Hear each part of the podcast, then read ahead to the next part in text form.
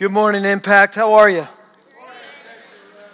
Listen, I hate to kind of start it like this, but that was real, real sweet worship, so that helped me to be able to start it like this. What we have to talk about today is it's one of those more serious ones. They're all serious, but sometimes it's a, it's a celebration what's in God's Word, and sometimes it's tough to hear. And as I went through this parable for the umpteenth time in my life that we're going to talk about in Luke chapter 8, go ahead and turn there uh, in your Bibles. I wanted to share with you a little bit of, from my perspective of what I go through um, so let me tell you a little bit about what happens on my end because today's, today's a, a little different in the sense that it's not about me at all. Today is going to be 100% on you. I like that. Sometimes I feel like there's so much pressure on me every week. I'll tell you how much pressure, honestly, I feel. The Bible says, Let not many of you become teachers because there's a stricter calling on that, there's a heavier weight. It talks about how some will use ministry, even though God says that in His Word that don't add to this book, it says in Revelation, or the plagues in this book will be added to you. In other words, just preach it simply and exactly what's there. Don't try to do anything funny with it because uh, there's a stricter judgment. God takes it very serious, what pastors are called to do. I take it very serious. Uh, a lot of scriptures about weight. There are people that don't treat preaching that serious. I've met pastors that just say it's a job. They've actually said that it's a job. They expect me to marry and bury and, and tarry around while, they, while I uh, love on their kids or just, you know, kind of like a caretaker of a building or something with people that happen to be in it once a week or a social club. Bible's very clear that there are going to be teachers and preachers that use this book and this beautiful living book of God's word for selfish motives. In fact, here's one that's really bad. In Second Corinthians 2:15 it says that there'll be teachers it says, uh, Paul said, unlike so many, he's talking to all the, the Christians at Corinth, and he says, unlike so many, we don't peddle the word of God for profit. Well, how many do that? Back then, he unlike so many. So apparently, there was a lot of preachers springing up who saw what Paul did and maybe what Peter did, and a lot of what the apostles and the first preachers did, and went, wow, that's really powerful. But they didn't care about that. They said, I could speak like that. I can do well like that, and there's a lot of money to be had in this. So actually peddled the word of God for profit hoping to get rich off it. And we see it today, too. And the Bible's pretty clear that there'll be a strict judgment on this. There were others in the Bible talks about that says there are going to be those who use the ability to teach and preach to woo women into sexual relationships. Believe it or not, who would be that sick to do that? It's out there. It's out there. And certainly those who will not take it serious. Even though there are scriptures, other scriptures say if you cause one of these little ones to stumble, it would be better for you to have a millstone, think anchor, tied around your neck and for you to be thrown overboard into the deepest part of the sea. Translation You send one person astray by the false words that you say, and it'd be better for you to drown. And I would say God takes it pretty serious. And I feel the weight of it. I mean, so, there are some weeks when I struggle so much about what's coming up and the battle spiritually, which maybe some of you are going, what, what gives? You know, I thought you just kind of got up there and winged it and got it. No, it's actually a lot more than that. And if you think that, I, I don't know where you got that. Maybe you got that at a church where they just wing it. I don't know, but I take it very serious. And sometimes the battles, spiritually and emotionally, are hard to take. And this is one of those weeks. It's one of those weeks where I know what I've got to say. It's not going to be that popular. And it says this basically, I know that every time I teach, the Word of God goes out and it falls on different hearts and it falls on different ears. And some people will take the same message that I teach and just wrap their spiritual arm, wrap their spiritual arms around it and receive it with joy and just get so excited. Some people will receive the message that I teach and just, well, they won't receive it at all. Just go, I don't get it. Why are you so emotional? He didn't say anything. And everything in between. Same message. Haven't you ever seen that? You ever gone to a movie and just went, that was incredible, that's life changing? And somebody said, that's terrible. That's terrible. I didn't get anything out of that. Well, just this is the same thing, except the stakes and the odds are so much greater. I mean, the, the stakes are eternal on this. It says, Not many of you should become presumed to try to be a teacher because you've got to know you're going to be judged by a stricter judgment. So that's kind of the weight that's on me. There's actually been studies that done done when preachers take it serious, when they preach passionately, when they really put their life into this. They have done studies on the adrenaline release and they found that one sermon, and I, have preached in little churches and big churches, and I, the most I ever did, I think, was at one point in, in, my previous church, we got up to like six services in a little building. And they said each time you preach, each one hour of preaching is the equivalent of an eight hour workday from adrenaline standpoint. So if you're preaching seven times, you just did the whole week in one day and one morning. It's that intense, unless it's just a job to you. It's that intense. So that's sort of where I'm coming from. And I realize, that here's part of the, kind of the struggle. I realize I've got to teach unapologetically, boldly, straightforward, no matter what happens. Uh, it, it doesn't matter whether it grows a church or it's a little church. That doesn't matter. It's got to be straightforward, uncompromised God's word. So it's a, a daily burden that I have. And I can tell you that each time that I preach, there's, it not only falls on different ears, but as this church grows, it's going to start to happen more. I'll have people that come out and will shake my hand and just say, that, that, that really ministered to me. Thank you. That was a powerful sermon. And I'll get an email from somebody else that just said, you just blast it. Say, I'm leaving the church because of that sermon. So you see how it just runs the full gamut. It's all over the board how people receive it. Well, today, gang, is all on you. It's all on you. And I don't, I don't say that like I, I'm out of it. I already did my wrestling. This text is about how you receive God's word each and every week. You're going to find yourself in this text today. And it's going to be a struggle because some of the places, some of the categories, there's about four of them here, you're going to hear and you're going to go, that sounds like me. And they're dangerous places to be camping out. You don't want to be in three out of four of these categories. You really don't want to be there. But the good news at Impact Church is we'll help you move. I mean, if you see the truth because you get it here, you don't have to stay there. God loved you enough to save you, but He loves you too much to leave you where He found you. So He will move you. All right, if you are in Luke chapter 8, look at verse 4. By the way, Luke was a doctor, so I'm using a surgery motif here. Have you kind of picked up on all the doctor stuff we've been doing here in this RX prescription series? Well, this one is going to be heart surgery. And I want you to prep for, for surgery because this is your this is your personal heart surgery. Verse 4 And when a great crowd was gathering, and by the way, this is common now, at this point in Jesus' ministry, when they find out he's going to be somewhere, one town doesn't come, two towns don't come. People will leave three days ahead, hike incredible distances to be there. He's now speaking to 10, 20, maybe 30,000 people. So his his crowds is, I guess he would be the modern equivalent of a rock star here. So great crowds are gathering. People from town after town came to him, and he said in a parable, Think story. He said in a story. In fact, parable comes from the Greek and it means alongside of. That's weird, isn't it? Alongside of what? Alongside of truth. So the way Jesus used stories was, even then, and, and that wasn't the ADD generation, this is, but even then, Jesus realized these people are going to go away. It's a highly illiterate group that he's talking to almost nobody could read. So he's like, they're, they're going to attach to one thing and remember one thing. So he would take a powerful truth and teach it in stories. That's a great teacher when they do that. And that's what he did. So he would t- tell these stories alongside the truth to give it weight, to make it memorable. And he said in a parable, a sower, a farmer, went out to sow his seed. And as he sowed, some fell among the path and was trampled underfoot, and the birds of the air devoured it. First thing I want to tell you is that Jesus is going to use stories that everybody can relate to. Sometimes he's teaching on a plain, and I really think that not an airplane, but a plain, and not a mountain, but a flat area. And he may look over and see a, a tilled, you know, bunch of ground that's been tilled and ready to plant and, and all this stuff, it's already been planted. And so I think he would look at that, or maybe he'd even see somebody out there working it, and he would st- grab a hold of that and tell a story. It's a very agricultural society. Everybody could relate to this. 90% of people are basically farmers back then. Now, one of the things you need to know right away, because they don't do it that way today, is that when we farm, what do we do? We till up the ground, we make rows, and we get it all great and turned up and put good soil in there and all everything it needs. Then we put the seed in, right?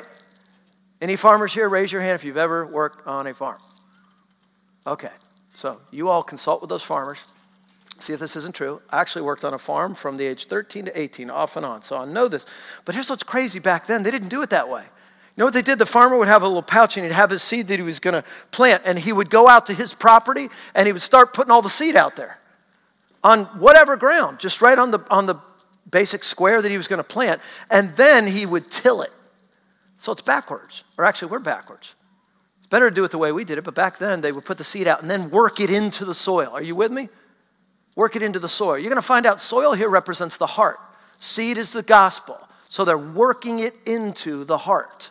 So Jesus is trying to say, he's trying to say, I've got to get these words in their heart. I've got to get these words in their heart. If it's just in their head, it's not going to make a difference. So let me tell them about four different kinds of soil some that just doesn't move, some that works in, some that looks right, but it's dangerous, and one that works. So that's what he does. He starts out with this first one. The first seed bypasses. bypasses. It bypasses the soil altogether, ends up on the road. Then people walk by and they trample on it, crush it, and it becomes breakfast for the birds. It's a triple whammy. So, this first one, if you're taking notes, I want you to write this down. This first one is a triple bypass. Okay, we're going to talk about heart surgery. This is a triple bypass.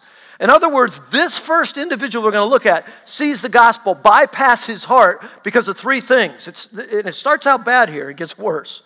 It's perhaps the highest risk group that we have of all the situations we're going to discuss because I've never met anybody ever who planted a garden on like this. See how hard that is? Not many people go out to their driveway and go, This looks like a good spot. I'm going to just put some seed on the concrete here, put some seed on the asphalt, and here we go. What do you expect would happen with that? Well, there's only really a couple things. Now, today we might make it a quadruple bypass because your car would drive over it too, right? People will walk and trample it. Your car will drive over it and trample uh, and crush it. Birds will come by. It's sitting out there for days. If it doesn't get trampled, and they'll take it away. This is the worst scenario. It's so hard, it's not even soil. It's basically the road. Like I said, the highest risk. But basically, in any one of these three categories, you end up in the same place. Now, here's what's cool about this parable Jesus didn't always do this, but sometimes he would tell a whole parable, and it's a little tricky and hard to understand, but then he would explain it. I like the ones he explains, don't you? This is one of the ones he explains. So you go through the whole thing, and then he's going to go through each category again and explain it. So he made my job really easy. We just got to put it in a modern context. So in verse 11, he, just, he explains his first seed. He says, The parable is this the seed is this. You guys got it? That's the seed. If I'm carrying a pouch, guess what? I'm the farmer today. That's why I said this isn't really about me. This shouldn't even be called the parable of the sower at all. By the way, the names of the parables weren't in the Bible anyway. We'll put those later. Bad name. This should be called the parable of the soils. That's what it's really about. I'm the farmer. I'm casting seed. I cast it every week with this. When I preach, it's going out. And I promise you, there are four different types of soil sitting out there right now. Right now. Every week, they're sitting there. And I see it. And honestly, sometimes we'll give big evangelical messages. And I remember I did a Christmas uh, before where 300 310 something like people came to Christ. That sounds good. There were a couple thousand that were there, three, 4,000 over many nights at Christmas Eve services. But why didn't everybody? Well, because you got four categories. And the fourth one here is already Christian. So if you're already saved, you don't need to get saved.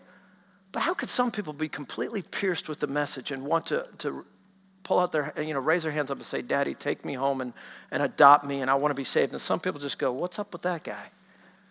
Same message because it's the condition of the soil. And if the condition of your heart, the condition of soil is bad, you're in danger. The good news is it can change, but first you got to understand where you are. You might be kidding yourself. Parables, as I see the word, is a word of God. The ones along the path are those who have heard. All right, so the people along the path, those who have heard. Then the devil comes and takes away the word from their hearts so that they may not believe and be saved. All right, now some people debate whether the third and fourth are saved people or just the fourth, but nobody debates about the first one, right?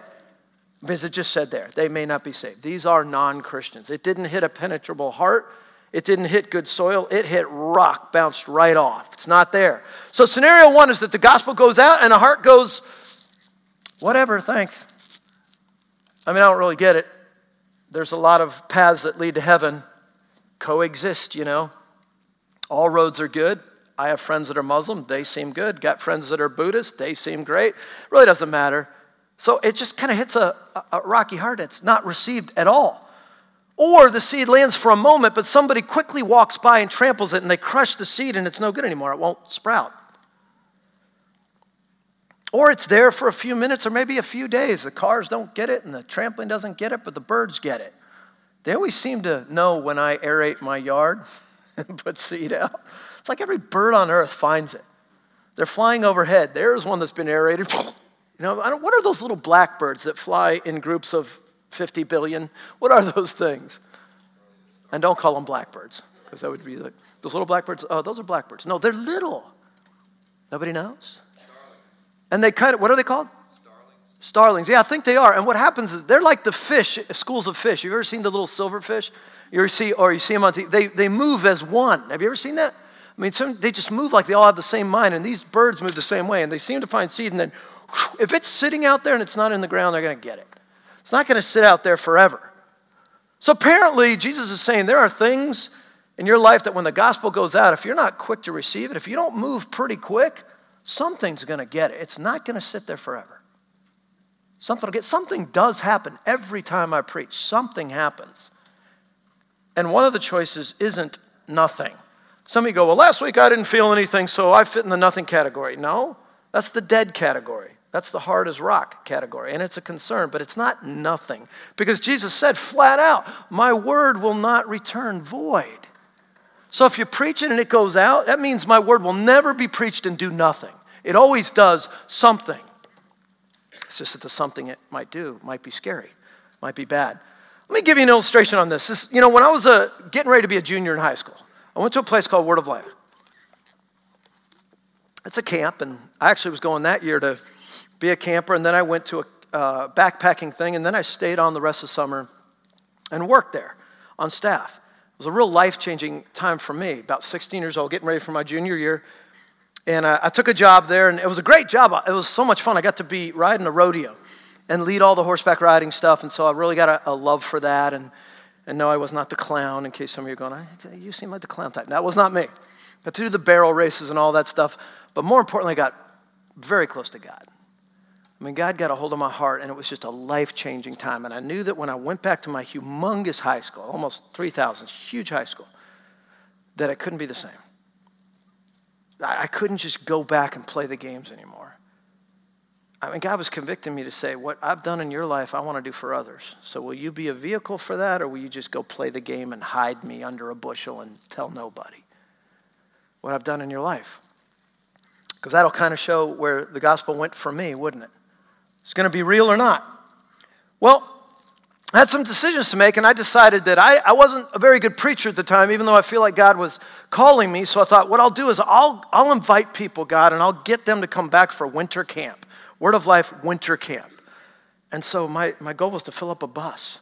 And at that time, I was, and this isn't a sermon on dating, but at that time, I was dating a, a gal. Uh, she's one year behind me, so she's a sophomore. I'm a a junior and somebody going, my kids don't date at that. Like I said, this is not a dating thing, all right? This is something else. So I was praying for her. Probably shouldn't even have been dating her. She didn't know the Lord, but I was missionary dating, as you know. Okay, we were going to bring her to the Lord. Have you ever heard that term? Bad idea. Also, was going to bring a lot of my friends. They're pretty popular guys. I wanted to, I was praying for all of them. Well, most of them were going, except her. She wasn't going. So there was a lot of firsts in my life back then. It was the first time I ever fasted. I said, God, I'm going to fast and pray that a spot will open up. The bus filled up and she couldn't go, but I, I knew he wanted her to go. So I prayed that someone would get sick and drop out. Not a good prayer, but I'm trying. I'm, I'm getting there. So I'm praying and I'm fasting, and fasting for a 16 year old, I think a day, it's kind of like dog years. That's like a year of not eating. If you don't eat for a day as a 16 year old, you might as well fall on your sword. I was so hungry that I made a steak and I had it sitting there on a plate, and it's 11:59, and I was just like this you know, with a fork and knife. God, I'm so hungry. As soon as it, you know, and I did pray, and I got, long and short of it is someone dropped out, she got to go. So I got a phone call like two days before we left, and she was ready, and she got to go. And as I went up there, every single friend from my high school that went on that bus made a decision for Christ. Incredible, incredible time in my life. Except it didn't all take. It took for some of them, but not all of them. In fact, everyone that went on that bus that I invited is in this. This, this description of the soils. And I'm going to tell you in a moment, I got to change their name. Let's call them Joe Meyer and Mandy Ruth. I made these names up. So you could not possibly get that Mandy's really Sandy, all right? Because that, that's really not something that we, oops, there it is. They're in the parable. You're in the parable. By the time we finish, you'll know where your spot is. First group. Second group, verse 6. Some fell on the rock, and as it grew up, it withered away. Now, this shouldn't be rock right here. Some of your Bibles say that, but it should be actually a mixture of the rock and the hard ground and the soil. So it's gravel, is the best interpretation of it. Some of it fell way off on the, on the hard rock, some of it fell on the gravel, which is a little bit of a mixture, but you got a little bit of soil, right? That's good. So something happens at least to this one. It grew right up. In fact, when there's just a little bit of soil, sometimes a plant will grow even better. In the first few days, it'll look like you really had success because it can't push down, so it pushes up. And it looks like it grows even faster. But because it had no moisture, it didn't take. That's what I call the double bypass. This is the double bypass. This seed bypasses the soil and lands on the edge, basically gravel, and just manages to sprout, but then withers. It's a double whammy, but it's just as bad as the triple whammy. And he'll explain this. Jesus will explain this one in verse 13. And the ones on the rock are those that when they hear it, they receive it with joy. Have you ever seen anybody like that? They hear the gospel message and they go, That's awesome. I want that. That's cool. But look at what happens. I, I receive that with joy. That's, they're not just mild about it. They're not going, That's pretty good, all that. No, I want that. They're happy. They're ready to party. But these have no root. They believe for a while. Think minutes. Think hours or days at the most. And in time of testing, though, they'll fall away. You know what's so sad about this? The time of testing is barely anything. The time of testing means when they go to school and people say, Hey, you going to the party this weekend? No, why not? You're not a Jesus freak now, are you? Oh, I can't take this. No, I'm not. I give it up. What I have what was I doing something? Yes, you were tormenting me. I just really I just said, Are you going? I didn't even know you went to work. That's basically what happened to my friend. And you wouldn't believe how fired up he was. Incredibly fired up, filled with joy. I'll never forget the bus ride home and talking about the things of the Lord. In fact, when we got home two days later, there was a snowstorm, one of the worst I ever saw in Maryland. Two feet of snow dumped in like 24 hours. So school's canceled for a week. That part's pretty fun. This guy wanted to talk about the Lord so bad, he lived about six miles away. You know what he did? The roads are all closed. He walked. It took him like five hours to get to my house so he could talk about the Lord. So it was still really exciting. But when school opened up a week later, it's pretty popular. People were asking him about parties and stuff. He didn't last five minutes. I mean, sprung up so big and so powerful and so quick that I thought he was going to be one of the mighty ones. And it just wasn't real. Gone. Ever known anyone like that? Maybe some of you like that? Now, I know what I'm going to say next is super unpopular. It's not going to be fun at all. Probably the main reason I wrestle with this. And when you know my evangelical heart, you'll know I don't, I don't like to talk about this, but, it, but I know it's true. Sometimes people will ask me, they've asked me for years, well, how do you know all those people got saved? Hey, you're celebrating 200 decisions for Christ. Well, I don't believe all those people got saved. How do you know? I don't. I don't make them take a lie detector test when they get saved. And then they'll say, Well, I don't believe you can save anyone. I'll go, Congratulations, neither do I. It's not my job. You know what my job is?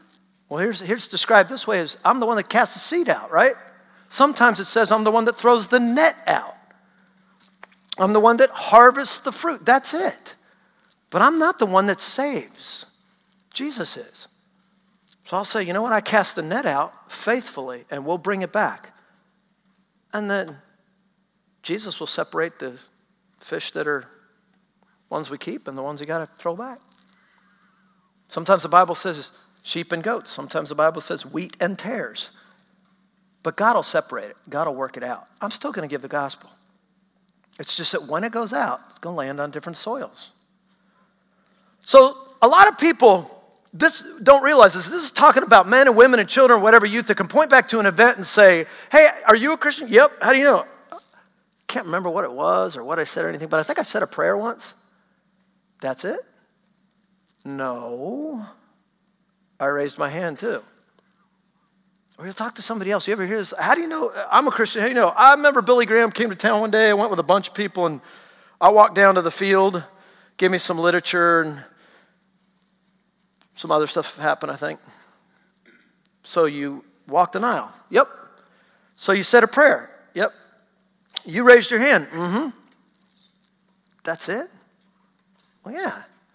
Well, that sounds like you're pointing to an event, not an encounter the living God. Something's very wrong there. Well, I said yes to the guy who was preaching on Easter. He told me to pray this prayer, and I took it like magic. Uh, it's an incantation. I said it back, and he said I'd be saved. By the way, I've never said that to anybody in my life. I'm very careful to say, you better not just repeat these words back. You are now talking to the living God. Block out everybody else. Doesn't matter who brought you. Doesn't matter. This now is a conversation between you and God. And if you're truly talking to Him, He will save you. If you're not, this isn't some magic prayer. I don't think I've given the same prayer twice. The words don't matter, it's the heart. So, after these events they point back to, they, they've not grown in their love for Jesus. They've not grown in their worship of Him. They literally have a moment that they, that they point back to, and that's it. And there's never been any fruit of any kind. So, Jesus is saying, and He says this in a lot of different areas. If you have a, you have a fruit tree, let's say it's a fig tree, and it starts growing apples, that's bad. It could be good. Maybe you're just wrong and it was always an apple tree. But if you know it's a fig tree, it's not going to grow apples, right? Most of you know that much about, about agriculture. So it's not going to grow apples. It's going to grow the kind of fruit it is. And now it could grow up and somehow something's wrong and it's just dead. If it grows no fruit at all, something happened to that tree, it's dead. It's dead. A tree will have fruit. A fruit tree will have fruit. So he's saying if there's no fruit, but you point back to an event, there's no salvation. There has to be fruit. Now we'll find out later, it might be a little bit, but it's got to be there. Has to be there. No option of, of, of, there not being fruit and you just getting a get out of hell free card. It doesn't exist. You don't get to present something like that in heaven and impress God. He won't be impressed. He will say, Depart from me. I never knew you. Most in the Bible Belt have a story like this. I've never seen anywhere like this, like it is in the Bible Belt. When they're such and such years old, Maybe they had a conversation. A lot of times it's with mommy and daddy, and they say, Hey, son, do you, do you want to go to heaven with mommy and daddy where there's streets of gold and paradise and, and all this? Or would you rather be separated for eternity from us all by yourself where they burn? I want to go to heaven. Say this prayer. Most people can point back to something like that. So you give them a prayer and they speak it back, most, most time terrified. And then they look back on that and say, well, that's what I point back to. And they may have even been conformed. I've noticed this too in the South, to some sort of moral pattern, but they have not been transformed by the Holy Spirit at all. It doesn't reside in there. So, you see how dangerous this is? They have no root, completely unwilling to repent, completely unwilling to create any kind of depth. It's just, there's nothing there. That wasn't there with my friend, Joe Meyer. Let's get back to them. Pretty fired up fell away. Mandy, pretty fired up, lasted a while, a while. Didn't fall right away.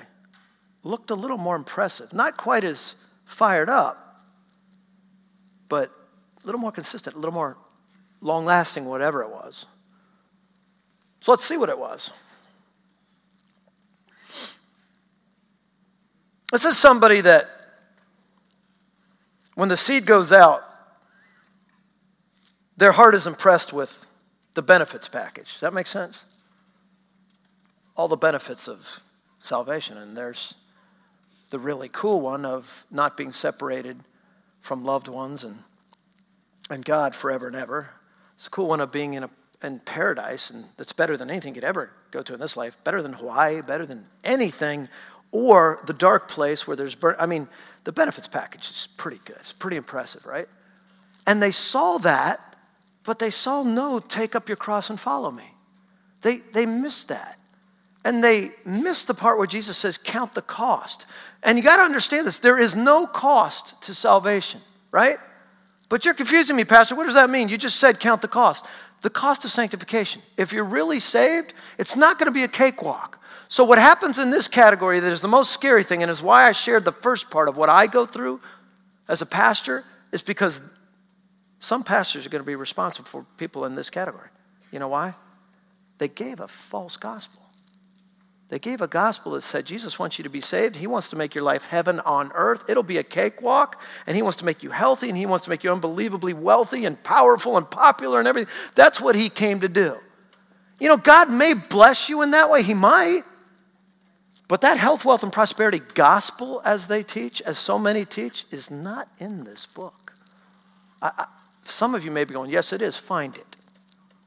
Well, Solomon.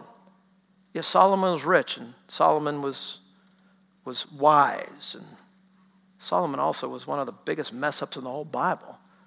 Do you think he's a picture of how to do it? Yeah, because he's rich. Oh, I see how you're working it. I see how you're working it. That's making God and the gospel in your own image. That's what we want, right? And we want it so bad, you just take the gospel and tweak it a little bit and turn some dials and push some buttons and go, I like that gospel pretty good. That's better. But the same God who said that he would save you also said, Take up your cross and follow me. And that same God never asked for people to just be fans. He said, No, though, there's a whole follow, following deal, and, and people will persecute you, and people will ridicule you, and some people will hate you just for saying the truth and loving them. And it won't make sense. And he said, In fact, you think if they hated me, they're not going to hate you for living like me? Of course they will. And if people never challenge you for your faith and never rub the wrong way at all, never bothers them in the least, maybe your faith isn't the real deal because the real faith is sometimes like sandpaper. It will rub people the wrong way, just like my sermons sometimes do. You can preach a light, fluffy one that almost never rubs anybody the wrong way. And Paul talked about that when he told Timothy that in the last days, those kind of preachers are going to increase. They'll learn how to dial in and go, hey, this works. These people are pretty fickle. You just find out what they want, twist this to where it sounds like God will give them what they want, like a genie, and they'll flock like crazy. And that's a pretty good gig when they do that. Problem is, you will have to stand before God and try to explain to Jesus why you gave a false gospel. And that will not go good. That will not go good. So they missed this part. Now, the last group. And some fell among thorns, and the thorns grew up and choked it. And that's explained in verse 14. And as for what fell among the thorns, they are those who hear, but as they go on their way, they're choked out by the cares and riches and pleasures of life, and their fruit does not mature. This young lady, Mandy, I think she was wanting to please. I think she was wanting to stay in a relationship. I think she saw some of the benefits, but things began to be, she began to experience some of the pain and some of the being ostracized and some of the difficulty and some of the stuff that comes with taking up your cross. And I think she actually watched me experience and didn't really experience it herself, but she, as she saw more of that, she thought, I don't really want that. That's this category, and it may look the most legit of all without being legit, without being legitimately saved. How do I know this? Because here, gang, he who began a good work in you will be faithful to complete it. You know what that means? This is good news, so listen up. It means he who adopts you as a son or daughter is not going to de adopt you. Be, God will begin a work in you and he's going to see it all the way through to the end. If it's not being seen and there is no fruit, no work got started. Because if a work got started and it's not seen through, God's a liar, right? Right? And he's not a liar. God cannot lie. So if he started a legitimate work in you, in good soil, in that heart, he's not going to let you go. You'll be saved. But man, we can imitate it, can't we? Man, we can get really close to it and mimic it. In fact, what is Satan called? Show me in here where it says, well, he's called the little red guy with the horns and the pitchfork. I don't remember what, where is that? Because I can't find it. I only find that in cartoons. And I can tell you this without knowing him personally, thank God, I never want to know him. I can tell you this, he loves that. Call him the little red guy with the horns and the pitchfork all day long. Absolutely loves it. You know why? You'll never take him serious. Never take him serious. If you think he's that little guy, then you'll think he's no problem. And he will wreak havoc in your life. Do you know what he actually is? An angel a fallen angel, Lucifer, an angel of light. Do you know why he's so good at what he does? He mimics. He sees what we do. He's like a Japanese automaker. He sees the American cars and he makes it better. he just does. Strike that from the recording, please. He doesn't make it better, but you know what he does do? He sees what Jesus offers and he goes, You know what? I know what the world really wants. They don't want to take up the cross, they don't like the hard stuff. So I'm going to remake this just with all the good stuff and none of the bad stuff. And people will clamor for that, and I will take them all the way to hell with me because that's a false gospel. He's an angel of light. He will make it look really good, and then you may make it look really good all your life. But again, you'll stand before God and He'll say, We never started a relationship, you and I. I know you because I created you, but other than that, I don't know you. And now you need to depart from me. You're not going to spend eternity here with my family. You're not part of that family. I want to avoid that for everybody here. For everybody here. So it fell among the thorns, and they hear it, and it chokes it out the cares and the riches and the pleasure. Look at this. It's not just riches and good things, it's bad things too. It's all the things in life that trouble us, that choke it out. And, I've, and I call this one the single bypass. This seed bypasses the soil, ends up on the, in the weeds. That's it. One thing ends up in the weeds, but these weeds are bad. These thorns are bad. They choke it out. It's a man or woman who hears the gospel and receives it, but as they begin to walk, there's an invitation to move from fan to follower. You hear me talk about this a lot. And by the way, there is no choice in Scripture for the Christian. In fact, this is why we're going to take next week to finish this parable. I'm going to talk to the Christians, only the fourth category. But there is no choice in the Bible to follow the Lord and sit on the bench and just get salvation and that card and never do anything. People seem to believe, especially in American evangelicalism, that there's a whole category. In fact, in America, it's huge. There's millions in it. It's category three, and you're not saved. He doesn't call you and then say, you know what? Let's think back to how I created you, and I apologize, you're not that good at anything. So I'll save you. My bad. I'm going to put you on the bench. Don't do anything. You'll just embarrass yourself. There is nobody like that. In fact, those who don't have much going for him, he loves to use you. He gets more glory. The hotshots and the superstars are very hard to use. They really are. Because ultimately, in preaching or music or anything, watch them. Ultimately, you will hardly ever hear about Jesus, and you will hear about them. They will talk all the time about how great this or that is, and you got to strip everything away and go, Are we ever going to talk about Jesus? Ever in this place? It's supposed to be about Jesus, right? Not you? Watch that stuff. Watch it carefully. You've got a great mimicker. But here's what I want to say there's no JV offered. The good news is everybody makes varsity if they're truly saved. And that's what he expects from you. There's no JV, none. But we seem to think there is. And if there was something below JV, we'd opt for that, many of us. He's saying, you know what? That's just the third category. You're letting cheap stuff and cares, or even riches, or even popularity, or even great things keep you from something better. Isn't that what it says? The old saying, good is the enemy of great? That's what this third category is. You know what? One thing I love about Impact, and I want this to grow, I really, really want this to be a place. One of my favorite pastors said this, Matt Chandler, and, and I want it to be this way.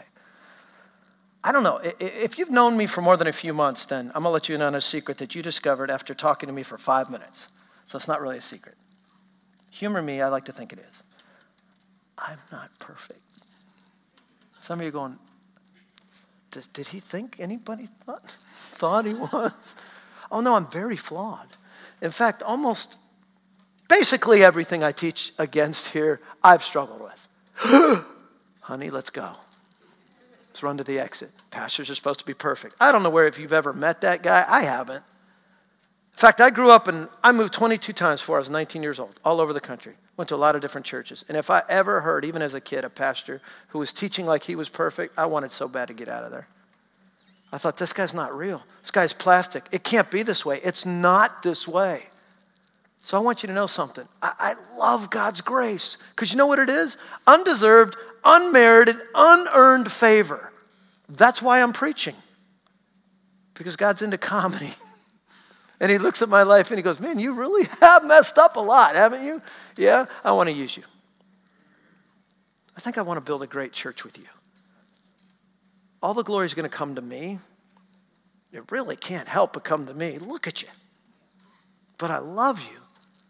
And I forgive you for all that. And just keep coming to me when you mess up. Just keep coming, Pastor Rob. He doesn't call me Pastor Rob.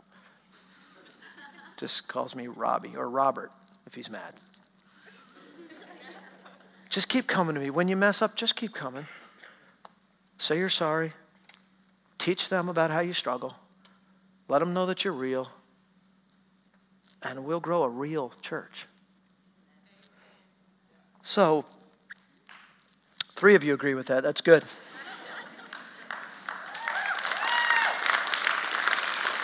Can I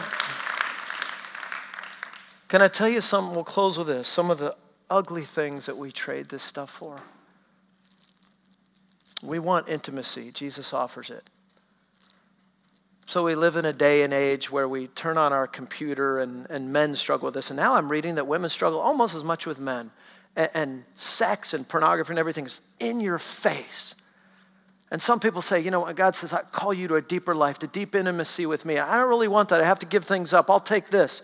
That cheap imitation garbage that tears you apart, that's a bad, tra- that's a bad trade for anything. But even there, I, single gals, I'm not going to have you raise your hands. I know you're out there, but some of you think the best thing with, that could happen is if I get married. And some of you, you need to know the worst thing in the world is not being single.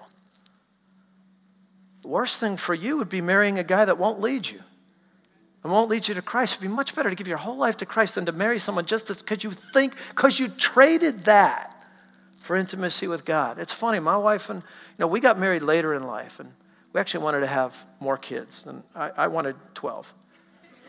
I wanted a TV show that rhymed with a name somehow and get a lot of kids. Um, but we got married later in, in life. But you know why? This is hard to get out because it, it's very humbling. But she said, I just, I wanted to wait for a, a godly man. And so sometimes I look at that in the mirror and I go, but you got me.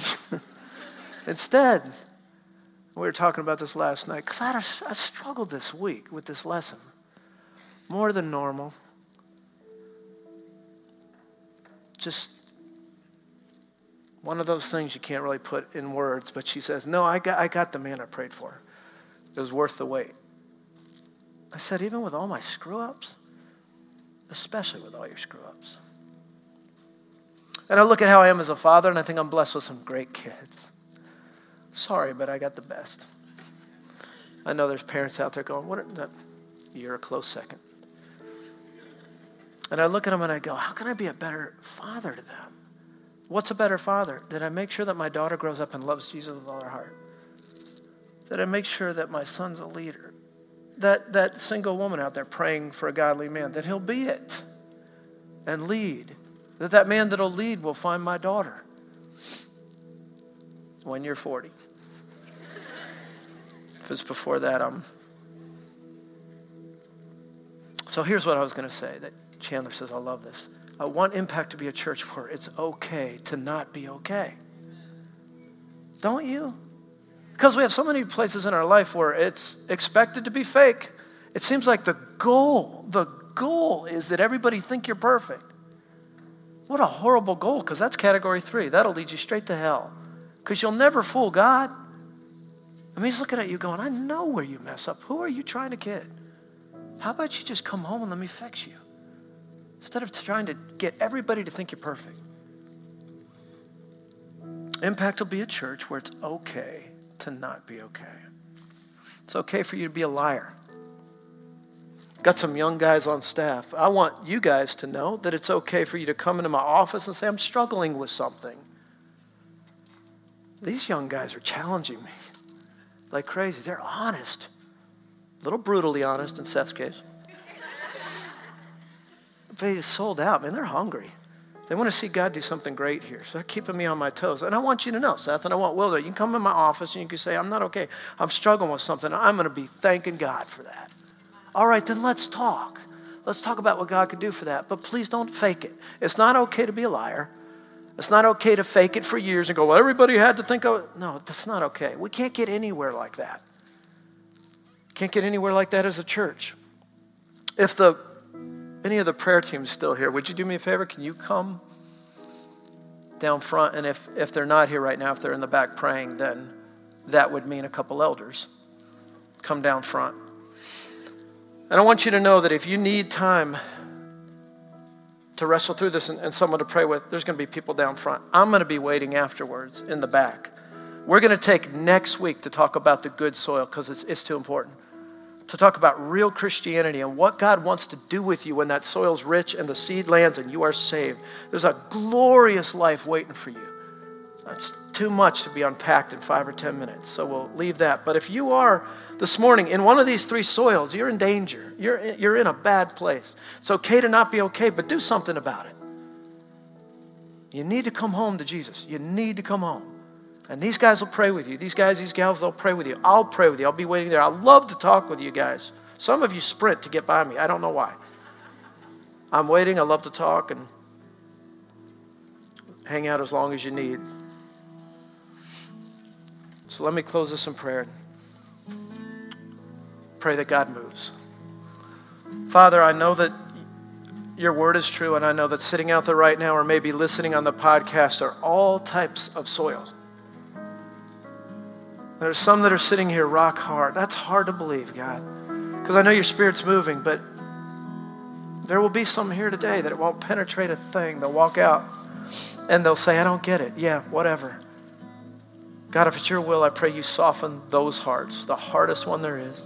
God, the most dangerous one, maybe, those that think they're saved that aren't. God, they said a prayer, they raised their hand, but it, they weren't talking to you, God.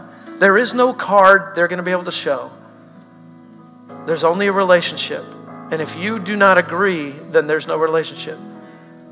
Give them the assurance, Lord, and the strength to come down and pray and receive you as Savior and start this race the right way. And then, God, move mightily. Let this be a marker moment at Impact Church. God, we have prayed that you would, when you're ready, God, begin a movement here so we can show Charlotte something different, something real. Maybe just the place to come to be okay if you're not okay.